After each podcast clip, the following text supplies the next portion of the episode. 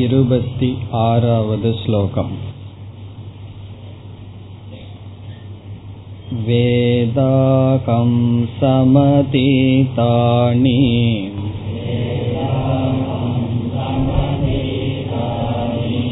वर्तमानानि चार्जुन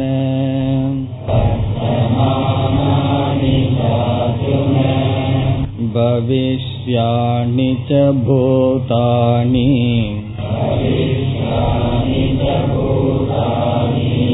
मां तु वेद न कश्चन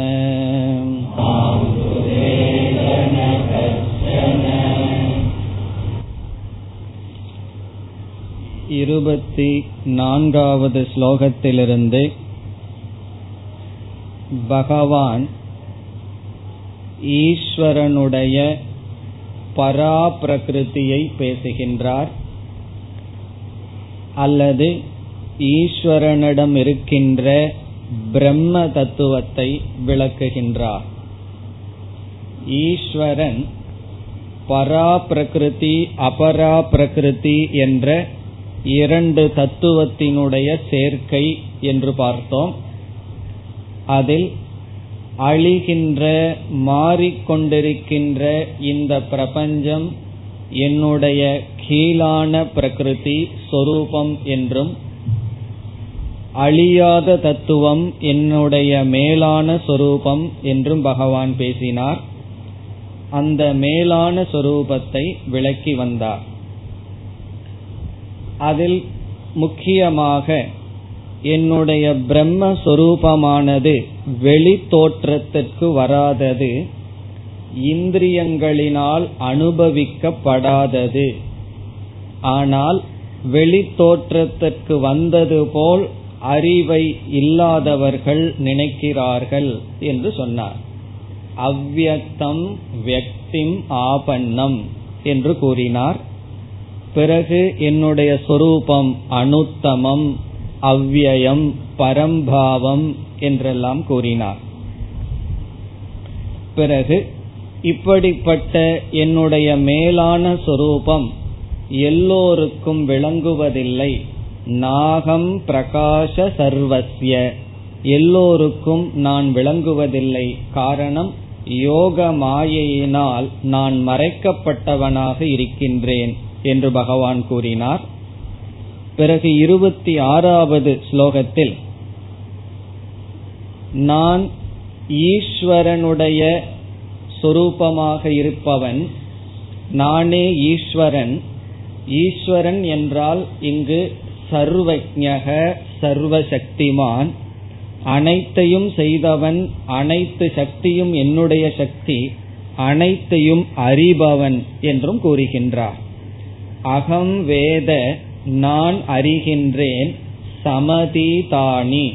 கடந்து சென்ற பூதங்களை நான் அறிகின்றேன். வர்த்தமானிச்ச இருக்கின்றவைகளை நான் அறிகின்றேன்.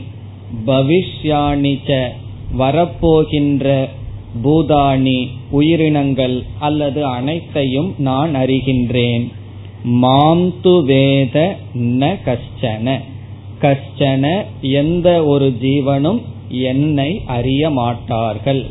நான் அனைத்தையும் அறிகின்றேன் என்னை யாரும் அறிய மாட்டார்கள். இதனுடைய பொருள் இங்கு பகவான் நான் என்ற சொல்லை பயன்படுத்தி இருக்கின்றார். அகம் வேத நான் அறிகின்றேன். அந்த நான் என்ற சொல்லுக்கு இரண்டு பொருள் இருக்கின்றது. ஒரு பொருள் ஈஸ்வரன். நான் ஈஸ்வரனாக இருப்பவன் ஆகவே அனைத்தையும் அறிபவன். இனி ஒரு பொருள் நான் சாட்சி சைத்தன்யம். அனைத்தையும் பார்க்கின்ற சாட்சி சொரூபமான சைத்தன்யம் என்று இரண்டு பொருள் இங்கு இருக்கின்றது. முறையாக இப்பொழுது பார்த்தால் நான் ஈஸ்வரன். ஆகவே அனைத்தையும் அறிவேன் என்னை யாரும் அறிய மாட்டார்கள் இதற்கு என்ன காரணம்? சமஷ்டியாக இருக்கின்ற என்னை நான் அறிகின்றேன் என்னிடமிருந்து தோன்றி வெஷ்டியாக தனியாக இருக்கின்ற ஜீவர்கள் என்னை அறிய மாட்டார்கள் காரணம் என்ன? எப்பொழுதுமே காரணம் காரியத்தை அறியும் காரியம் அனைத்து காரணத்தையும் முழுமையாக அறியாது. நான் அனைத்துக்கும் காரணமாக இருப்பவன். ஆகவே அனைத்தையும் நான் அறிவேன். என்னை யாரும் என்னிடமிருந்து வந்தவர்கள் அறிய மாட்டார்கள். இப்ப நாம் இந்த சிருஷ்டியில் இருக்கின்ற அனைத்து தத்துவத்தையும் அறிய முடியாது. ஆனால் இந்த சிருஷ்டியை செய்த ஈஸ்வரன் அனைத்து தத்துவத்தையும் அறிவார். பிறகு இனி ஒரு பொருள் நான் சாட்சி சைத்தன்யமாக இருக்கின்றேன் சாட்சி சொரூபமாக இருக்கின்றேன். அப்படி என்றால் எல்லாருடைய மனதிற்குள்ளும் அறிவு சொரூபமாக நான் இருக்கின்றேன் எல்லாருடைய இந்திரியங்களையும் மனதையும் நான் பிரகாசித்துக் கொண்டிருக்கின்றேன் என்னால் பிரகாசப்படுத்தப்பட்ட இந்திரியங்களும் மனதும் என்னை அறியாது என்றால் சைத்தன்யத்தை அறியாது. காரணம் என்ன? அவைகளெல்லாம் ஜடமாக இருக்கின்ற காரணத்தினால். இப்ப முதல் பொருளுக்கு நான் ஈஸ்வரன் காரணமாக இருக்கின்றேன் காரியம் என்னை அறியாது. இரண்டாவது பொருள் நான் சைத்தன்ய சொரூபமாக இருக்கின்றேன். ஜடமான பொருள் என்னை அறியாது. அனைத்தும் ஜடம். சைத்தன்ய சொரூபமாக நான் இருக்கின்றேன். அதுவே பிரம்மஸ்வரூபம் வேறு எதையும் இந்த சைத்தன்யத்தை அறியாது. அறிபவனை யாரால் அறிய முடியும் என்பது உபனிஷத்தினுடைய வாக்கு. விக்ஞாதாரே விக்ஞாதாரம் அரே கேன விஜானியாத். இந்த உலகத்தை அல்லது அனைத்தையும் அறிகின்ற சைத்தன்யத்தை யாரால் அறிய முடியும்? யாராலும் அறிய முடியாது. சப்ஜெக்ட் என்னைக்கும் சப்ஜெக்ட் ஆப்ஜெக்ட் என்றும் ஆப்ஜெக்ட் அறியப்படுவது என்றும் அறியப்படுவது அறிபவன் என்றும் அறிபவன். இவ்விதம் நான் இருக்கின்றேன் என்று இந்த மூன்று ஸ்லோகங்களில் பகவான் தன்னுடைய மேலான பிரகிருத்தியை விளக்கினார். இனி அடுத்த ஸ்லோகத்திற்கு செல்லலாம் இருபத்தி ஏழு இச்சா द्वेषसमुत्थेन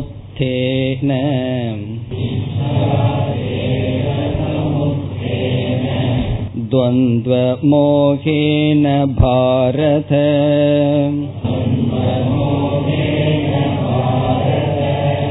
सर्वभूतानि सम्मोहम्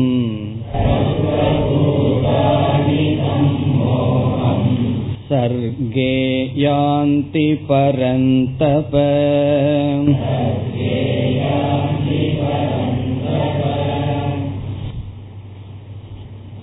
இந்த ஸ்லோகத்தில் ஞானத்துக்கு என்ன தடை என்று பகவான் கூறுகின்றார். நம்முடைய ஞானத்துக்கு தடையாக இருப்பது யார்? பிறகு நம்முடைய சம்சாரத்தினுடைய சரித்திரத்தை பகவான் கூறுகின்றார். எல்லாத்துக்கும் ஒவ்வொரு தேதி இருக்கும். சுதந்திரம் வாங்கினதுக்கு ஒரு தேதி நம்ம பிறந்ததுக்கு ஒரு தேதி இறக்க போறதுக்கு ஒரு தேதி இருக்கும். அது மற்றவங்களுக்கு தெரியும். இப்படி எல்லாத்துக்கும் ஒரு டேட் இருக்கு. சம்சாரத்தினுடைய டேட் என்ன? வெளிநாட்டுல எல்லாம் போனா பேரண்ட்ஸ் டே ஃபாதர்ஸ் டேன்னு எதில் எல்லாத்துக்கும் ஒவ்வொரு தேதி வச்சிருப்பார்கள். அந்த தேதியில தான் அதை செய்யணும். அப்படி சம்சாரத்துக்கு என்ன தேதி? சென்ற வகுப்பிலேயே பார்த்தோம். இங்க பகவான் சொல்றார் நம்முடைய பர்த்டே தான் சம்சாரத்தினுடைய டேட் அப்படின்னு சொல்லி சொல்றார். எப்பொழுதிருந்து இந்த சம்சாரம் துவங்கியது எப்படி துவங்கியது என்ற சம்சாரத்தினுடைய சரித்திரத்தை பகவான் கூறி நமக்கு ஞானத்தை அடைய விடாமல் யார் தடையாக இருக்கிறார்கள் என்பதையும் பகவான் இங்கு கூறுகின்றார். பிறகு அந்த தடைகளிலிருந்து ஒரு சாதகன் எப்படி படிப்படியாக கடந்து சென்று மோட்சத்தை அடைகின்றான். அதையும் அடுத்து வரும் ஸ்லோகங்களில் கூறுகின்றார். அப்ப இனிமேல் என்ன கருத்து? நாம் எப்படி சம்சாரத்தில் வீழ்ந்திருக்கின்றோம்? அந்த வீழ்ந்த சம்சாரத்திலிருந்து எப்படி கடக்க வேண்டும்? எப்படி கடந்து செல்கிறார்கள்? என்ற கருத்தை சொல்கின்றார். ஞானத்துக்கு தடையாக இருப்பது எது? நாம் சம்சாரத்திலிருந்து எப்படி வெளிப்பட வேண்டும்? சம்சாரத்தில் எப்பொழுது வீழ்ந்தோம்? எப்படி வீழ்ந்திருக்கின்றோம்? என்றெல்லாம் பார்க்க வேண்டும். அதெல்லாம் தான் இந்த ஸ்லோகங்களில் இருக்கின்றது. நம்முடைய ஞானத்துக்கு தடையாக பகவான் நம்முடைய மனதை கூறுகின்றார். ஞானத்தை அடைய வேண்டியதே நம்முடைய மனசு. மோக்ஷத்தை அனுபவிக்க வேண்டியதே நம்முடைய மனம். அந்த மனமே மோக்ஷத்துக்கு தடையாக இருக்கின்றது. சம்சாரத்தை யார் அனுபவிக்கிறார்களோ அவர்கள்தான் மோக்ஷத்தை அனுபவிக்கணும். ஆத்மா அல்லது பிரம்மன் மோட்சத்தை அடைய வேண்டிய அவசியம் இல்லை. காரணம் என்ன? என்னைக்கு அது சம்சாரியா இருந்து கஷ்டப்பட்டது மோட்சத்தை அனுபவிக்கிறதுக்கு? நம்முடைய ஸ்தூல சரீரமோ ஜடமான ஏதாவது பொருள்களோ மோட்சத்தை அடைய வேண்டியதில்லை. இந்த டேபிளோ புஸ்தகமோ வாட்சோ மோட்சத்தை அடையணுமா? அது என்னைக்கு சம்சாரியா இருந்தது மோட்சத்தை அடைவதற்கு? பிறகு வேதாந்தத்தில் ஒரு முக்கியமான கேள்வி யார் சம்சாரி? சம்சாரத்தை அனுபவிக்கிறது யார்? பெரிய விசாரம் இதில் செய்வார்கள். நம்ம சுருக்கமா புரிந்து கொள்ளலாம். நம்முடைய மனம். நம்முடைய மனதுதான் சம்சாரத்தை அனுபவிக்கின்றது.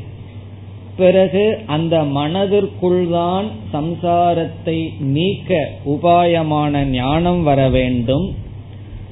அப்படி மனது சம்சாரத்தை அனுபவிக்க அதற்குள் ஞானம் தேவை ஞான நிஷ்டை அதே மனசுதான் அடையணும். பிறகு இந்த ஞானத்தை அடைவதற்கு யார் தடையா இருக்காருன்னா ஆரம்பத்துல வெளியிருப்பவர்கள் தடையா இருப்பார்கள். கிளாஸுக்கெல்லாம் போகாதே.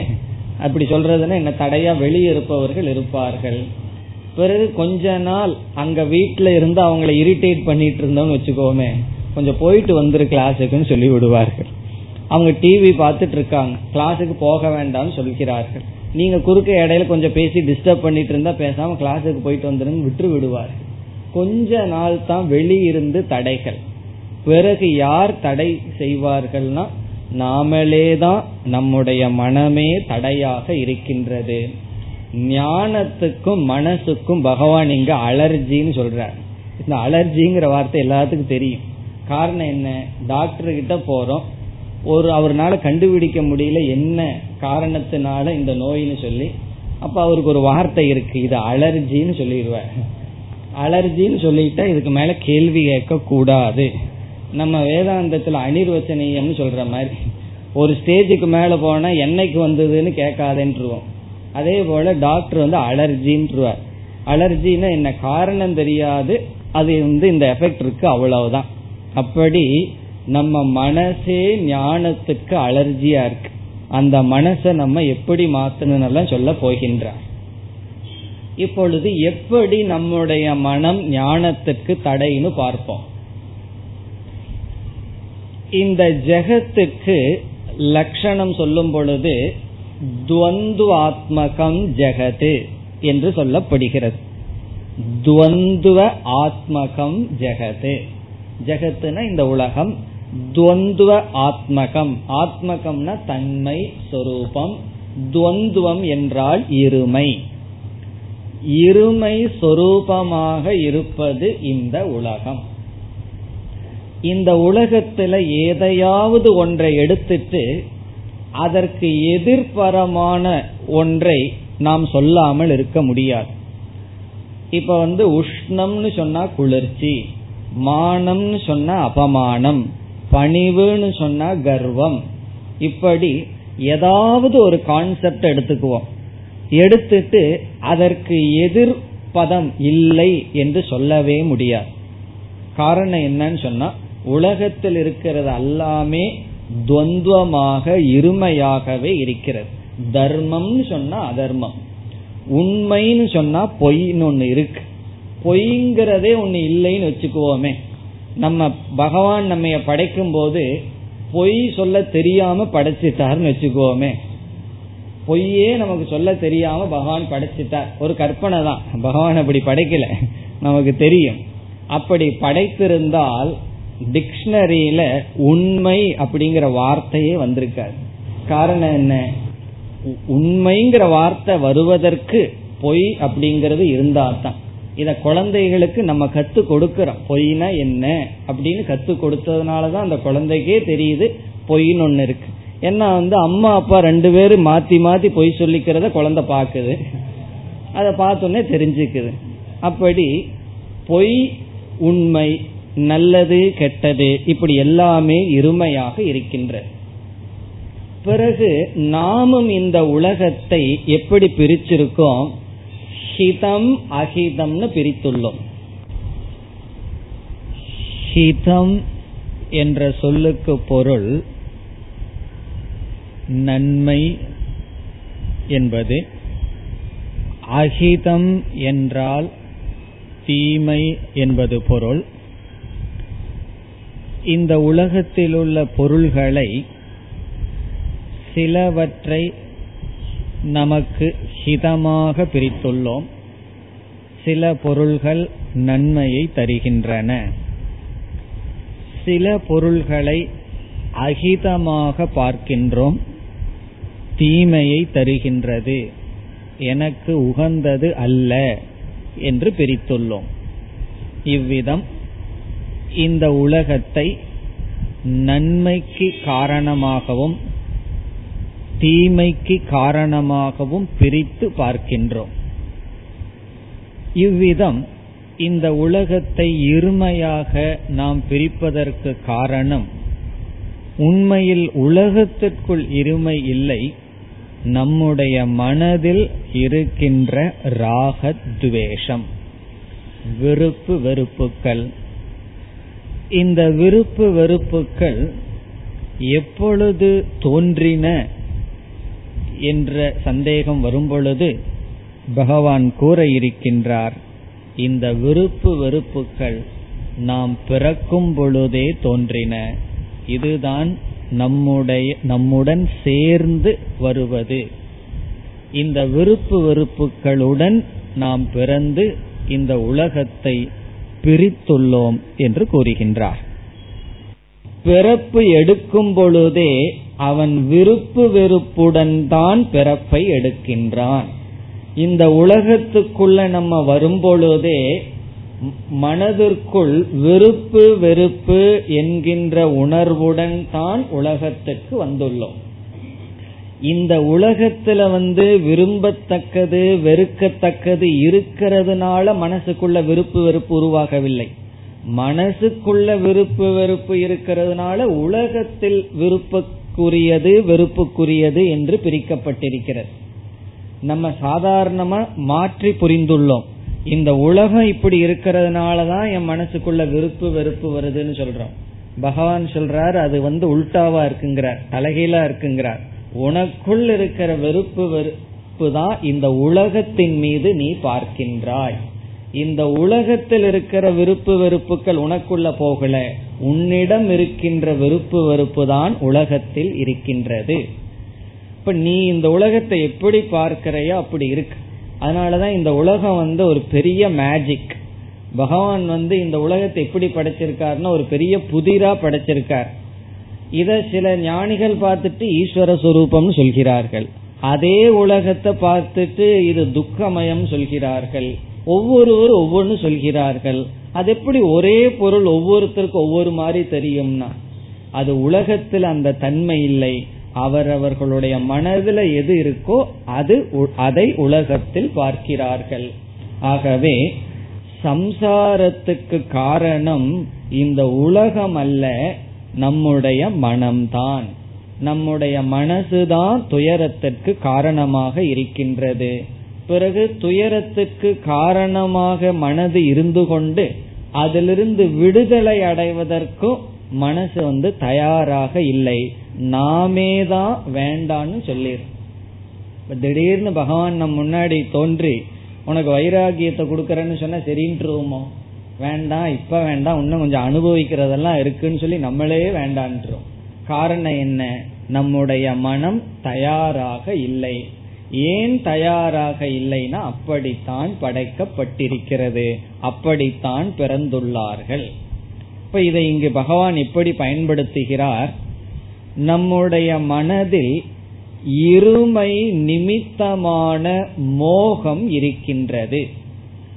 துவந்துவ மோகம் என்ற வார்த்தையை பயன்படுத்துகிறார்.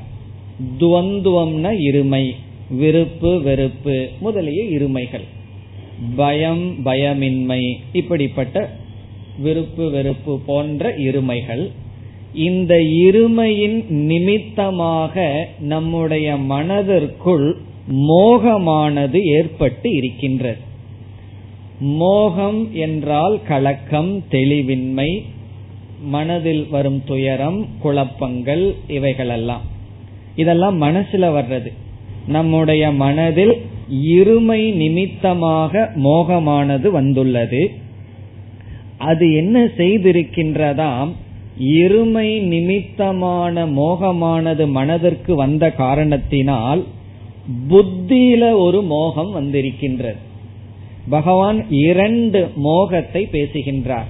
நம்ம மனதுக்குள்ள மனதுனா இந்த இடத்துல அந்த கரணத்தில் இரண்டு இடத்தில் மோகம் இருக்கின்றதுன்னு பேசுகிறார். ஒன்னு நம்முடைய மனசுல இருக்கிற மோகம். இரண்டாவது நம்முடைய அறிவில் புத்தியில் இருக்கின்ற மோகம். மனதிற்கு மோகம் வந்த காரணத்தினால் நம்முடைய புத்திக்கும் மோகம் வந்துள்ளது.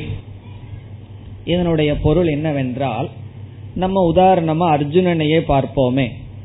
பீஷ்மர் துரோணர் இவர்களையெல்லாம் அர்ஜுனன் பார்த்தான். பார்த்து இவர்களெல்லாம் என்னை சார்ந்தவர்கள் என்கின்ற மயக்கம் ராகம் மனதிற்குள் வந்தது.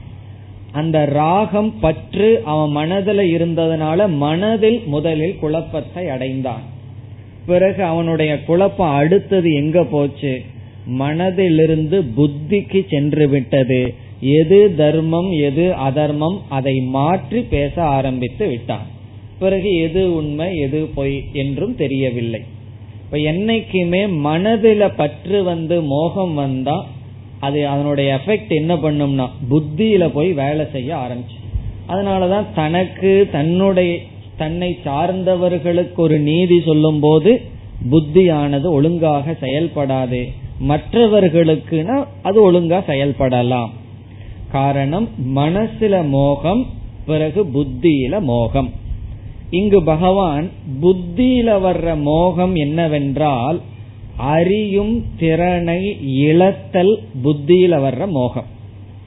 எது சரி எது தவறு எது உண்மை எது பொய் என்கின்ற அறிவை இழந்து விடுதல் புத்தியில வருகின்ற மோகம். இந்த மோகம் ஏன் வந்ததுன்னா மனசுல வருகின்ற மோகம். இப்ப மனதுல ஒரு மோகம் வந்து அது புத்தியில தாக்கப்பட்டு எல்லோரும் சம்சாரிகளாக இருந்து வருகிறார்கள். இனி அடுத்த கேள்வி இந்த தாக்குதல் எல்லாம் எப்ப ஆரம்பிச்சதுன்னு சொன்னா என்னைக்கு ஒரு ஜீவன் ஸ்தூல சரீரத்தை எடுக்கிறானோ அன்றையிலிருந்தே மனதிலும் புத்தியிலும் மோகம் இருக்கின்றது. ஆகவே சங்கரர் சொல்றார் ஜாதானி மோக வசியாணி ஜாயந்தே. பிறக்கின்ற அனைத்து ஜீவர்களும் மோக வசத்துடன் பிறக்கிறார்கள் ஜாதானினா பிறக்கின்ற அனைத்தும் மோக வஷ்யாணி ஜாயந்தே மோக வசத்துடன் பிறக்கிறார்கள். சில பேர் சொல்வார்கள் அல்லவா இது வந்து எங்க தாத்தாவோட சொத்து பரம்பரை சொத்துன்னு சொல்லுவோம் அல்லவா. உண்மையாலுமே நம்முடைய பரம்பரை சொத்து என்ன தெரியுமோ மோகம்தான் மோகத்துக்கு காரணமான அஜானம்தான் பரம்பரை சொத்து. காரணம் என்ன? நம்ம தாத்தாவுக்கு அது இருந்தது. நம்ம தாத்தாவோட தாத்தாவுக்கு அதே மோகம் இருந்தது. அதே மோகம் அஜானத்தோட நம்ம பிறந்து வந்துள்ளோம். இப்ப எது வந்து தொடர்ந்து வந்திருக்குன்னு சொன்னா இந்த மோகம்தான் தொடர்ந்து வந்துள்ளது. ஆகவே எல்லா ஜீவராசிகளும் பிறப்பிலிருந்தே சம்சாரியாக இருக்கிறார்கள். அதனாலதான் ஒரு ஜீவன் பிறந்ததுன்னு சொன்னா ஒரு சம்சாரி பிறந்திருக்கான்னு அர்த்தம். பிறகு அவன் மோட்சத்தை அடையலாம். பிறகு அது வேற. ஆனா பிறக்கும் பொழுதே மோக வசத்துடன் அனைவரும் பிறந்திருக்கிறார்கள். காரணம் என்னவென்றால் அந்த கரணத்தில் அறியாமை என்பது அனாதிகாலமான அறியாமைங்கிறது இருக்கு. இந்த அறியாமையினுடைய விளைவு என்னவென்றால் அனாத்மாவான உடலையும் மனதையும் நான் நினைக்கிறது. பிறகு அதனுடைய தர்மங்களை எல்லாம் நான் என்று நினைத்து கொள்ளுதல். இவ்விதம் மனதிற்குள் உண்மையை பற்றிய அறியாமையும் பொய்யை உண்மை என்று நினைத்து கொள்கின்ற அத்தியாசமும் பிறப்பிலிருந்தே வருகின்றது. இந்த இரண்டும் மனதை பற்றி இருக்கின்றது. ஆகவே எல்லா ஜீவராசிகளும் பிறப்பிலிருந்தே மோக வசத்துடன் இருக்கிறார்கள். இதைத்தான் இந்த ஸ்லோகத்தில் பகவான் கூறுகிறார். இனி அடுத்த ஸ்லோகத்துல சொல்லுவார் இப்படி பிறந்து சம்சாரத்தில் வீழ்ந்தவர்கள் எப்படி மேலே வர வேண்டும்னு பிறகு பேசுவார். இப்ப இங்க வந்து நாம சம்சாரத்துக்குள் வீழ்ந்த நிலையை பேசுகின்றார். எப்படின்னா நம்ம ஒன்னும் வீழ்ல அதுக்குள்ளேயே தான் இருந்திருக்கோம். எப்பாவது மேல இருந்தா தானே கீழே விழுகிறதுக்கு. கீழேயே இருந்து நாம் சம்சாரிகளாக இருக்கின்றோம். காரணம் என்ன? எல்லா ஜீவராசிகளும் அஜானத்துடனும் அஜானத்தினுடைய விளைவான அத்தியாசத்துடனும் பிறந்திருக்கின்றது. அது யாராக வேண்டுமானாலும் இருக்கலாம். ஒரு ஜீவன் பிறந்திருக்கான்னு சொன்னா அவனுக்கு தத்துவ ஞானம் கிடையாது. பிறகு அதத்துவ ஞானம் இருக்கின்றது. அதத்துவ ஞானம்னா உண்மை அல்லாதத உண்மைன்னு நினைத்து கொண்டு இருக்கின்றான். அதுதான் இந்த ஸ்லோகத்தினுடைய சாரம். இப்பொழுது ஸ்லோகத்திற்குள் சென்றால் இச்சா துவேஷ சமுத்தேன. இச்சா என்றால் வெறுப்பு. துவேஷக என்றால் வெறுப்பு. சமுத்தேன என்றால் உற்பத்தியான தோன்றிய. தோன்றியன எதில் எதிலிருந்து தோன்றிய? விருப்பிலிருந்தும் வெறுப்பிலிருந்தும் தோன்றிய. விருப்பிலிருந்தும் வெறுப்பிலிருந்தும் தோன்றியது என்ன என்று அடுத்த சொல்லில் விளக்குகின்றார். துவந்துவ மோகேன. இருமை என்ற மோகத்தினால் இருமை நிமித்தமான மோகத்தினால். இருமை என்ற மோகமல்ல இருமையை முன்னிட்டு வந்த மோகத்தினால். துவந்துவ நிமித்த மோகேன. அந்த இருமையத்தான் முதலில் உதாரணமாக இச்சா துவேஷம்னு சொல்லி இருக்கின்றார் துவந்துவம்னு பகவான் சொன்னத பகவானே முதல் பேசியது இச்சா துவேஷம். இப்ப விருப்பு வெறுப்பு என்கின்ற இருமையை நிமித்தமான மோகத்தினால்.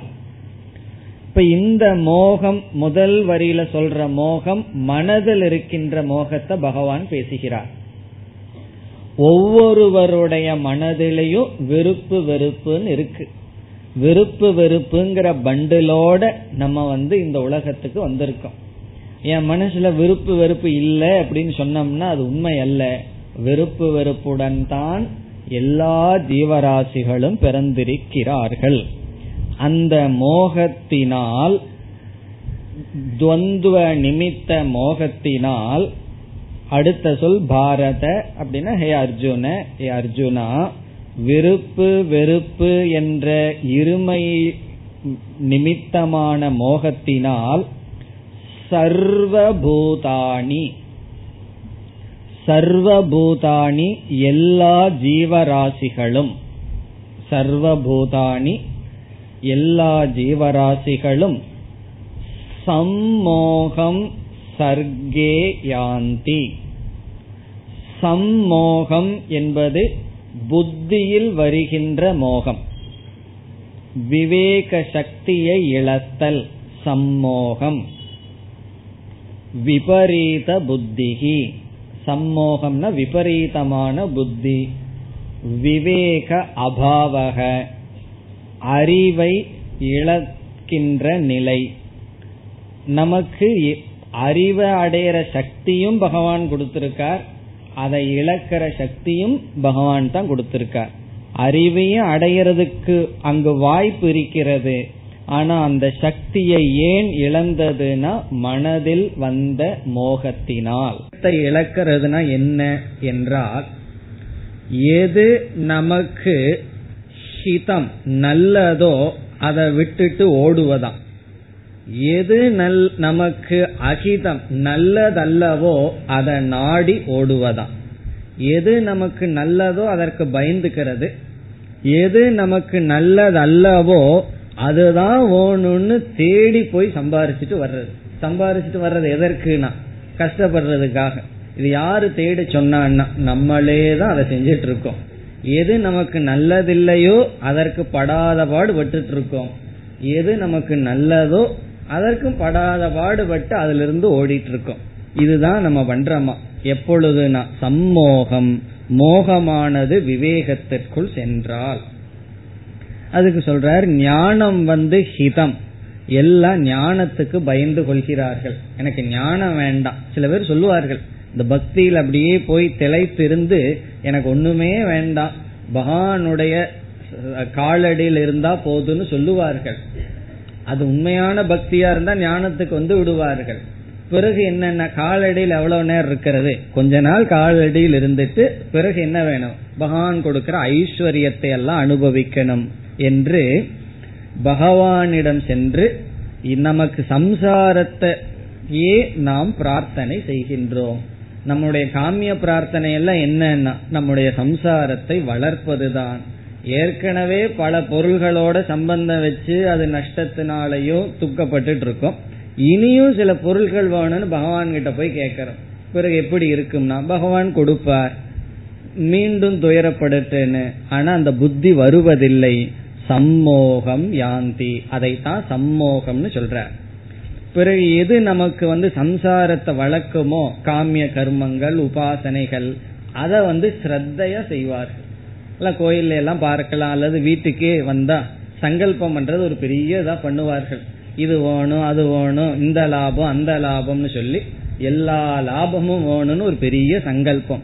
எந்த குருக்கள் வந்து நல்லா சங்கல்பம் பண்ண சொல்றாரோ அவருக்கு நல்லா ஃபேமஸ் ஆயிடுவார் காரணம் என்ன? நல்ல எதோ நம்ம நினைக்காததையெல்லாம் சொல்லி இந்த ஆசை பூர்த்தி ஆகட்டும்னு அவர் சொல்றாருன்னு சொல்லி அவருக்கு ஒரு மதிப்பு அதிகமா இருக்கும்.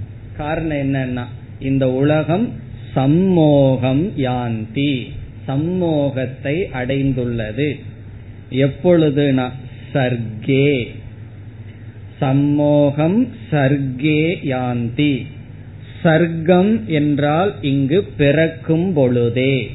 சர்க்கே என்றால் பிறக்கின்ற சமயத்திலேயே. ஒரு ஜீவன் ஸ்தூல சரீரத்தை எடுக்கும் பொழுதே மோக வசப்பட்டுத்தான் வந்திருக்கான். அதனால என் மனசு வந்து இப்படி இருக்கேன்னு சொல்லி குறப்பட்டுக்க வேண்டாம். காரணம் என்ன? பகவான் கிட்ட போய் என் மனசுல அஜானம் இருக்கு மோகம் இருக்குன்னா நான் அப்படித்தானே படைச்சேன்? இதுல என்ன விசேஷம் இருக்கு? என்கிட்ட வந்து சொல்றதுக்குன்றவ. அது இருக்கிறதுல தப்பு இல்ல தொடர வைக்கிறது தான் தப்பு. காரணம் என்ன? இருக்கிறதுல ஏன் தப்பு இல்லைன்னா அப்படித்தான் பகவான் படைத்துள்ளார். எல்லா ஜீவராசிகளும் மோக வசப்பட்டு அஜானத்துடனும் அத்தியாசத்துடனும் தான் பிறந்திருக்கின்றது. இப்ப நம்மளுடைய சம்சாரத்தினுடைய ஹிஸ்டரி என்னன்னா பரம்பரையாக எல்லா ஜீவர்களும் சம்சாரிகளாகவே இருக்கிறார்கள். பரந்தப கடைசி சொல் அதுவும் அர்ஜுனனை பார்த்து சொல்றாரு ஹே அர்ஜுனா பரந்தப. ஹே அர்ஜுனா விருப்பு வெறுப்பு என்ற பாவனையானது ஏற்கனவே மனசில் இருக்கு. அதனுடைய விளைவாகத்தான் இந்த உலகத்தை நம்ம விருப்புக்குரியது வெறுப்புக்குரியதுன்னு பிரிச்சு துயரப்பட்டு இருக்கோம். பிறகு இந்த மனசுல வந்த மோகத்தினால அறியும் திறனை நாம் இழந்திருக்கின்றோம். இப்ப அறிவுக்கு தடையாக இருக்கிறது யாருன்னா? நம்முடைய மனசுதான். சம்சாரத்தை அனுபவிக்கிறது மனசு. அறிவை அடைய வேண்டியது மனம். அந்த அறிவை நிலைப்படுத்த வேண்டியது மனம். அறிவை வருவதற்கு தடையா நிக்கிறது நம்முடைய மனம்.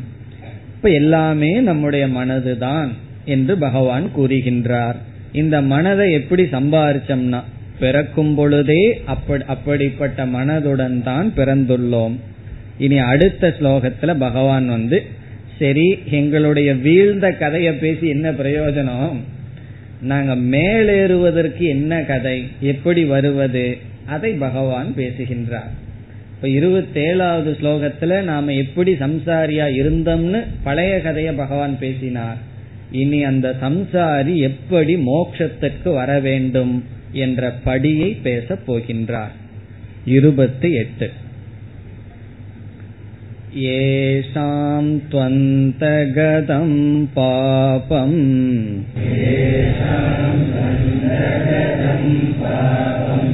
जनानां पुण्यकर्मणाम्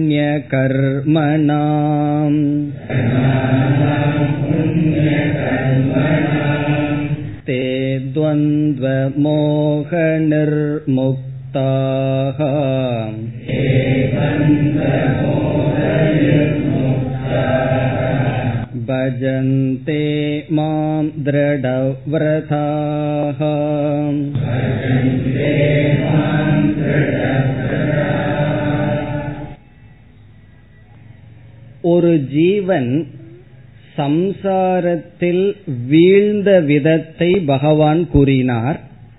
இங்கு சம்சாரத்திலிருந்து விடுபடுகின்ற விதத்தை பேசுகின்றார். எப்படி ஒருவன் சம்சாரத்திலிருந்து விடுதலை அடைய முடியும்? படிப்படியாக பேசுகின்றார். இக்கருத்து இந்த ஸ்லோகத்திலும் அடுத்த ஸ்லோகத்தினுடைய முதல் வரியிலும் வருகின்றது. இருபத்தி எட்டு இருபத்தி ஒன்பதினுடைய முதல் வரி படிப்படியாக எப்படி ஒரு ஜீவன் மோக்ஷத்தை அடைகின்றான். அதை சொல்கின்றார். முதலில் என்ன சொல்கின்றார்? எவர்கள் தர்மத்தை எடுத்துக்கொண்டு தர்மப்படி வாழ்கிறார்களோ அந்த தர்மமே மனதில் இருக்கின்ற பாபத்தை நீக்கி ராகத்வேஷத்தை நீக்கும் என்று சொல்கிறார். இப்ப நம்ம எதை அடையணும்னு சொன்னா மனதிற்குள் இருக்கின்ற புத்தி அந்த புத்தியில அறியும் திறன் இருக்கின்றது அந்த அறியும் திறனை இழந்திருக்கின்றோம். விவேக சக்தியானது இழக்கப்பட்டிருக்கிறது. இந்த இழக்கப்பட்ட விவேக சக்தியை அடையணும் சொன்னா விவேக சக்தி ஏன் இழந்தது? அதற்கு காரணம் மனது. மனசு வந்து விஜயானமய கோஷம் மனோமய கோஷம் விஜயானமய கோஷம் இருக்கு. இந்த விஜயானம்னா புத்தி. புத்தி தன்னுடைய சக்தியை இழந்திருக்கின்றது. அதற்கு காரணம் மனதில் இருக்கின்ற மோகம். இனி மனதில் இருக்கின்ற ராகத்வேஷத்தை நீக்கணும். மனதில் இருக்கின்ற ராகத்வேஷத்தை நீக்குனா மனது அமைதியடைஞ்சு அது புத்திக்கு உதவி செய்து புத்தி விவேக சக்தியை பெறும். அந்த ராகத்வேஷத்தை எப்படி நீக்குவது? அதற்கு உபாயத்தை இங்கு பகவான் கூறுகிறார் தர்மம் புண்ணிய கர்மம்.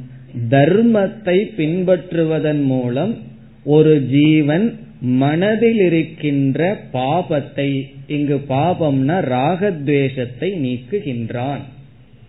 அதைத்தான் கூறுகின்றார். முதல் வரியை பார்த்தால் ஏஷாம் எவர்களுடைய து அந்தகதம் பாபம். எவர்களுடைய எந்த சாதகர்களுடைய அந்தகதம் பாபம். அந்தகதம் என்றால் சென்று விட்டது எது? பாபம். எவர்களுக்கு பாபம் சென்று விட்டதோ அடுத்த சொல்ல ஏஷாம்ங்கிற இடத்துல சேர்த்திக்கணும். ஜனானாம். ஏஷாம் ஜனானாம். எந்த மனிதர்களுக்கு பாபம் அந்தகதம்? பாபம் அந்தகதம்னா பாபம் சென்று விட்டது அவர்களுக்கு எப்படி பாபம் சென்று விட்டது? எப்படிப்பட்டவர்களாக பிறகு இருப்பார்கள்? பாபம் போயிடு பாபம் சென்று விட்டால் புண்ணிய கர்மனாம் புண்ணிய கர்ம என்றால் தர்ம தர்மத்தை பின்பற்றுபவர்கள். இங்கு புண்ணிய கர்ம என்றால் தார்மீக வாழ்க்கை. அல்லது நமக்கு தெரிஞ்ச மொழியில சொல்லணும்னா கர்மயோகத்தை பின்பற்றியவர்களுக்கு. புண்ணிய கர்மத்தை உடையவர்களுக்கு எவர்களுக்கு பாபமானது சென்று விட்டதோ? பாபம் எப்ப செல்லும் என்றால் புண்ணியம் பண்ணணும். புண்ணியம் பண்ணணும் சொன்னா கர்மயோக வாழ்க்கை. கர்மயோக வாழ்க்கையை பலமுறை நம்ம பார்த்திருக்கோம். தார்மீக ஜீவனம் தர்மப்படி வாழ்க்கையை எடுத்து கொள்ளுதல். தர்மத்தை விட்டுட்டு மோட்சத்துக்கு வர முடியாது. ஆகவே முதல் படியா பகவான் சொல்றாரு தர்மம். பிறகு அவர்களுக்கு என்ன ஆகின்றது? தர்ம தர்மத்தை பின்பற்றி பாபத்தை நீக்கி புண்ணிய கர்மத்தை உடையவர்களுக்கு என்ன பலன் வருகின்றது? இரண்டாவது வரியில் தே துவந்த மோக நிர்முக்தாகா. துவந்துவ மோகத்திலிருந்து விடுதலை அடைகிறார்கள். துவந்துவ மோகத்தினால் என்ன சொன்னாரோ அந்த துவந்துவ மோகத்திலிருந்து விடுதலை அடைகிறார்கள். துவந்துவ மோக நிர்முக்தாக என்றால் விடு விடுதலை அடைகிறார்கள். இருமை என்ற மோகத்திலிருந்து இருமை நிமித்தமான மோகத்திலிருந்து விடுபடுகிறார்கள். இப்ப பாப நிவிருத்தி வந்து தர்மத்தினால் பாப நிவிருத்தியினால் இருமை என்ற மோகமானது நீக்கப்படுகிறது. பிறகு அடுத்த கருத்தை நம்ம சேர்த்தி கொள்ளணும். இருமைங்கிற மோகம் நீங்கிவிட்டால் புத்தியில விவேக சக்திங்கிறது வந்துடும் இப்ப மனதுக்குள் இருக்கின்ற குழப்பம் போய் பற்று நீங்கிவிட்டால் அறிவானது தெளிவாகும். அது எப்படி தெரியுது?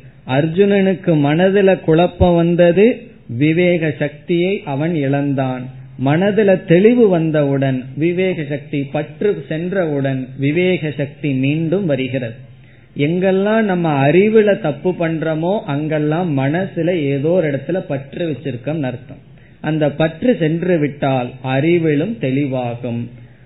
அறிவு தெளிவானவுடன் என்ன ஆகும்? அறிவு தெளிவானவுடன் வாழ்க்கையில எது லட்சியம் என்ற அறிவு நமக்கு வரும். அறிவினுடைய தெளிவுன்னு என்ன? எது நம்முடைய லட்சியம்னு வரும். ஞானம் வரும். பிறகு அந்த லட்சியத்தை நோக்கி செல்வோம். அந்த லட்சியத்தை நோக்கி செல்வதற்கு முமுட்சுத்துவம் என்று பெயர். அதை அடுத்ததாக பகவான் கூறுகிறார். இந்த ஒரு இடத்துல கேப் இங்க இருக்கு. முதல்ல பாப நிவர்த்தி ஆகணும்னா தர்மம். தர்மத்தினால பாப நிவர்த்தி பாப நிவர்த்தியினுடைய பலன் என்ன?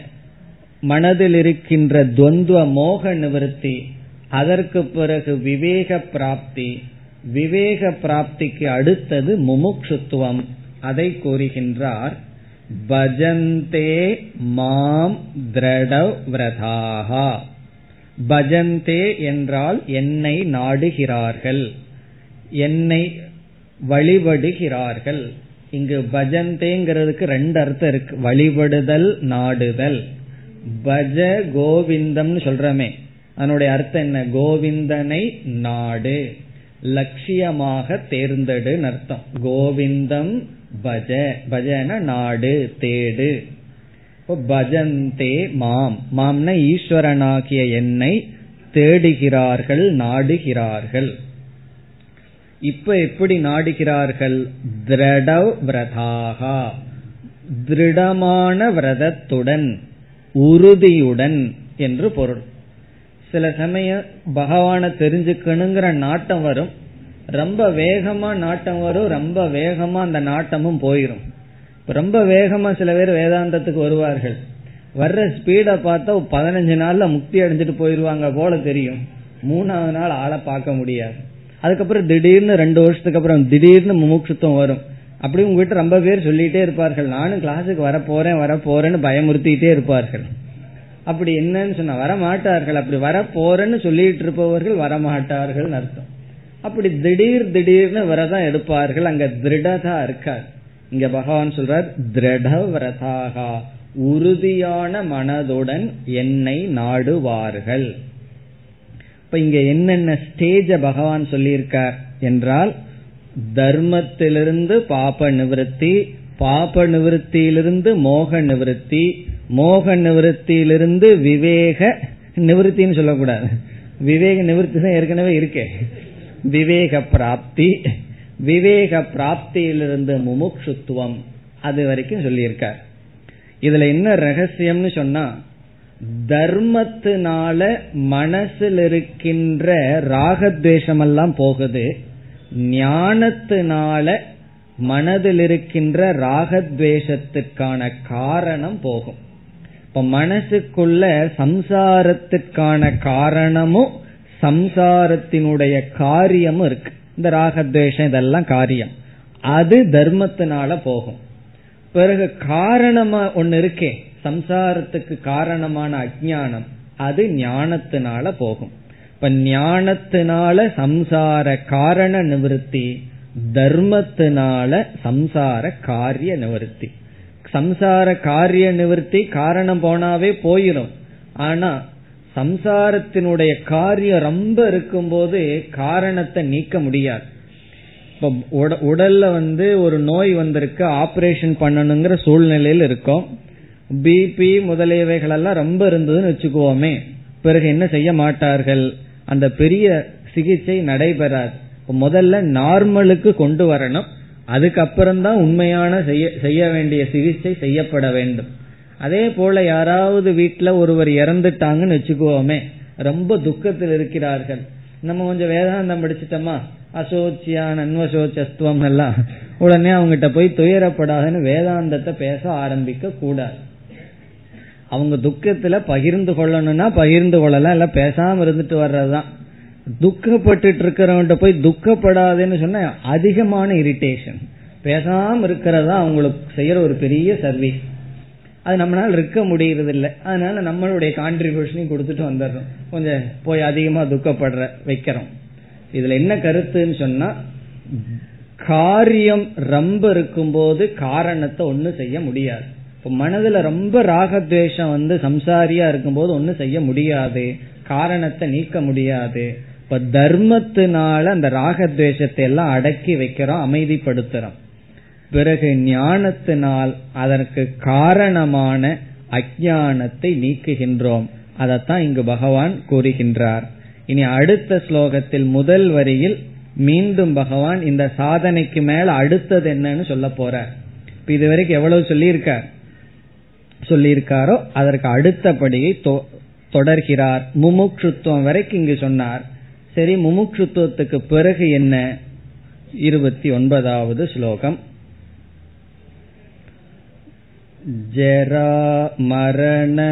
जरामरणमोक्षाय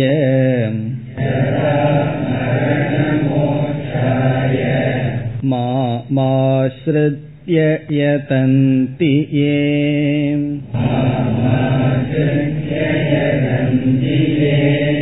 ते ब्रह्म तद्विदु कृत्स्नम्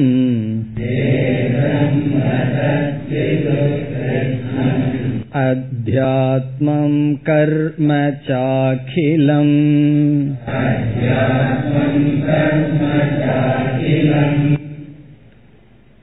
முமுக்ஷுத்துவத்துக்கு பிறகு அவர்கள் ஞான யோகத்திற்கு வருகிறார்கள் என்று பகவான் கூறுகிறார். தியான யோகத்துல நம்ம ஒரு கருத்து பார்த்தோம். தியானத்துக்கு அந்தரங்க சாதனை பகிரங்க சாதனைன்னு பார்த்திருக்கோம். மறந்து போச்சா? இல்ல ஞாபகம் இருக்கோ? ஆறாவது அத்தியாயம் என்னன்னா இப்ப நாங்க ஏழுக்கு வந்துட்டோமேன்னு சொல்லக்கூடாது. ஒரு அத்தியாயத்துக்கு பின்னாடி தான் பார்த்தோம். இப்படி தியானத்துக்கு எப்படி அந்தரங்கம் பகிரங்கம் இருக்கோ அப்படி மோக்ஷத்துக்கே அந்தரங்க சாதனை பகிரங்க சாதனைன்னு பிரிக்கப்படுகிறது. அப்படி மோக்ஷத்துக்கு அந்தரங்க சாதனையாக இருப்பது ஞான யோகம் சிரவணம் மனநம் நிதித்தியாசனம். மோக்ஷத்துக்கு பகிரங்க சாதனையாக இருப்பது கர்ம யோகம். உபாசனை இவைகளெல்லாம். இப்ப பகிரங்க சாதனையை சொல்லி அந்தரங்க சாதனைக்கு பகவான் வருகிறார்.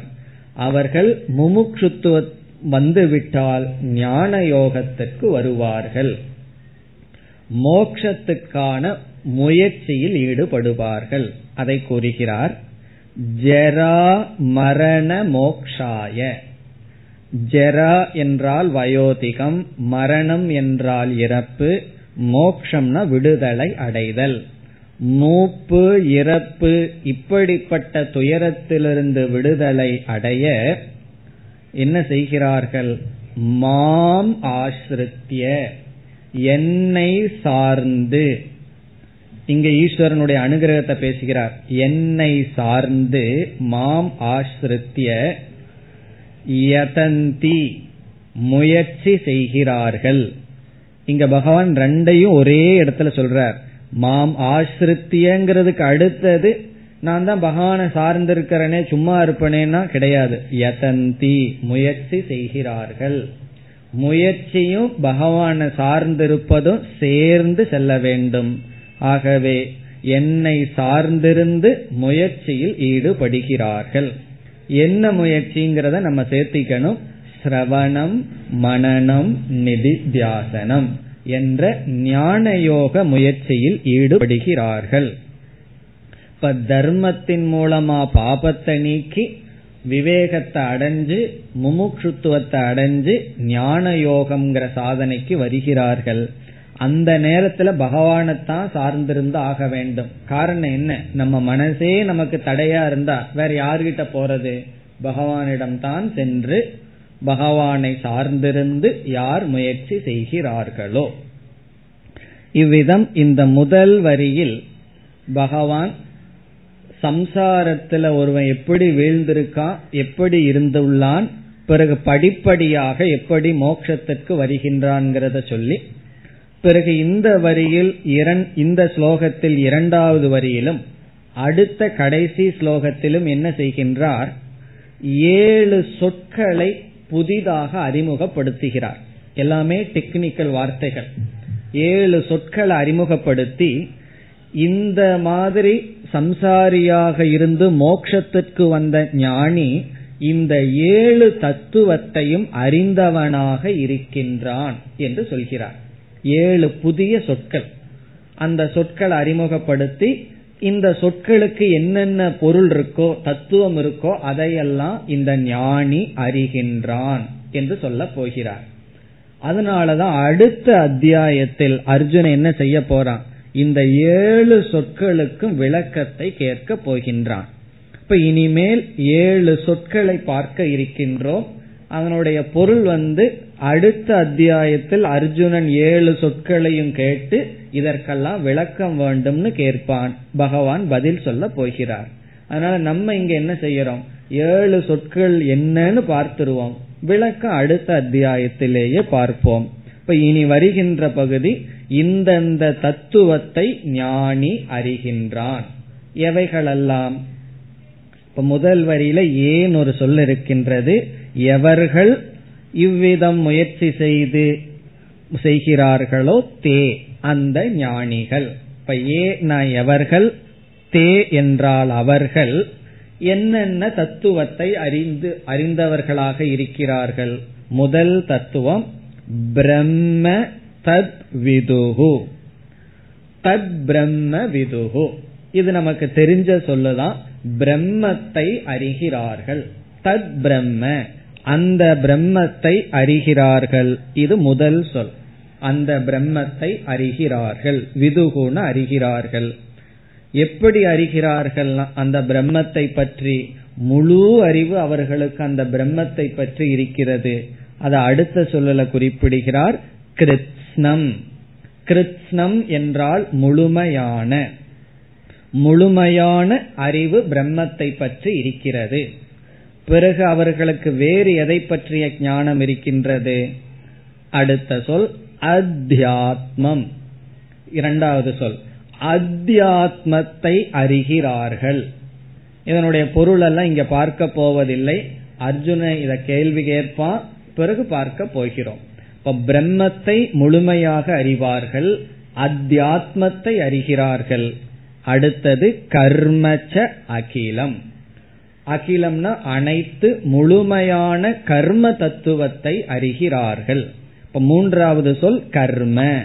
கர்மத்தை அறிகிறார்கள். அகிலம்னா முழுமையாக. இப்ப மூன்று தத்துவத்தை ஞானிகள் அறிகிறார்கள். பிரம்ம அத்தியாத்மம் கர்ம. இனி அடுத்த ஸ்லோகத்தில் நான்கு சொற்களை மீண்டும் சொல்லி இவைகளையும் ஞானிகள் அறிகிறார்கள் என்று கூறுகிறார். கடைசி ஸ்லோகம்.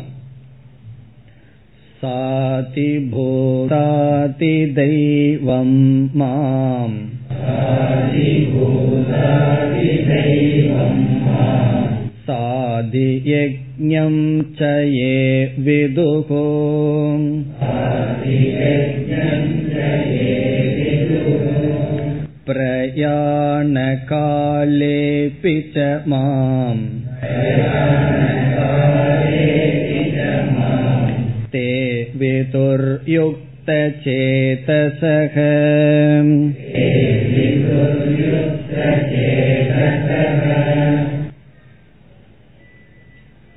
அந்த ஞானிகள் அறிகின்ற நாலாவது தத்துவம் அதிபூதம் சாதிபூதம் இருக்கு அதிபூதத்துடன் என்னை அறிகிறார்கள் அதிபூதத்தை அறிகிறார்கள் ஐந்தாவது அதி தெய்வம் அதி என்னை அறிகிறார்கள். மாம்ன என்னை அதிபூதத்துடனும் அதி தெய்வத்துடனும் அறிகிறார்கள். இப்ப என்னை அதி தெய்வமாக அதிபூதமாக அறிகிறார்கள். இனி ஆறாவது அதி யஜ்ஞம் ச ஏ விதுகு. அதி யஜ்ஞமாக என்னை அறிகிறார்கள். ஏ விதுகுன எவர்கள் அறிகிறார்களோ. அப்ப என்னென்ன சொல்லியிருக்கார்?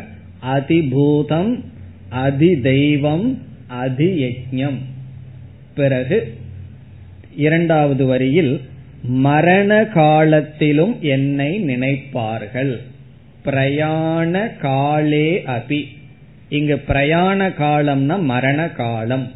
பிரயாண காலே அபி மாம் தே விதுகு. அவர்கள் என்னை அறிகிறார்கள். எப்படிப்பட்டவர்கள் இவர்கள்? யுக்த சேதசக. யுக்த சேதசகன மனம் பொருந்தியவர்கள் மன ஒருமுகப்பாட்டை உடையவர்கள். இப்ப யுக்த சேதசக மன ஒருமுகப்பாட்டை உடையவர்கள் மரண காலத்திலும் என்னை அறிகிறார்கள் என்று படிப்படியாக சாதனையை சொல்லி இறுதியாக ஞானி இந்த ஏழு தத்துவத்தை அறிகின்றான் என்று சொன்னார். உடனே அர்ஜுனனுக்கு வார்த்தைகள் எல்லாம் புதுசா இருக்கு. அடுத்த அத்தியாயமே இந்த ஏழு கேள்வி அர்ஜுனன் கேட்க அதற்கு பதில் வர இருக்கின்றது. இத்துடன் இந்த அத்தியாயம் முடிவடைகிறது. ஓம் தத் सत् इति श्रीमद्भगवद्गीतासु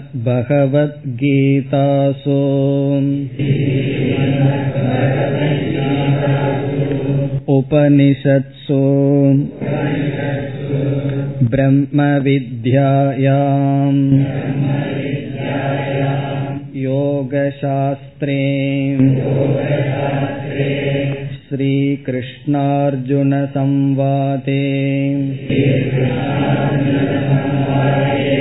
ज्ञानविज्ञानयोगो नाम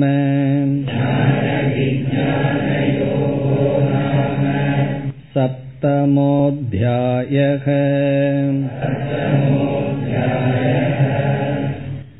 ॐ पूर्णमधपूर्णमिदं पूर्णात् पूर्णमुदच्छते पूर्णस्य पूर्णमादाय पूर्णमेवावशिष्यते ॐ शान्ति शान्ति शान्तिः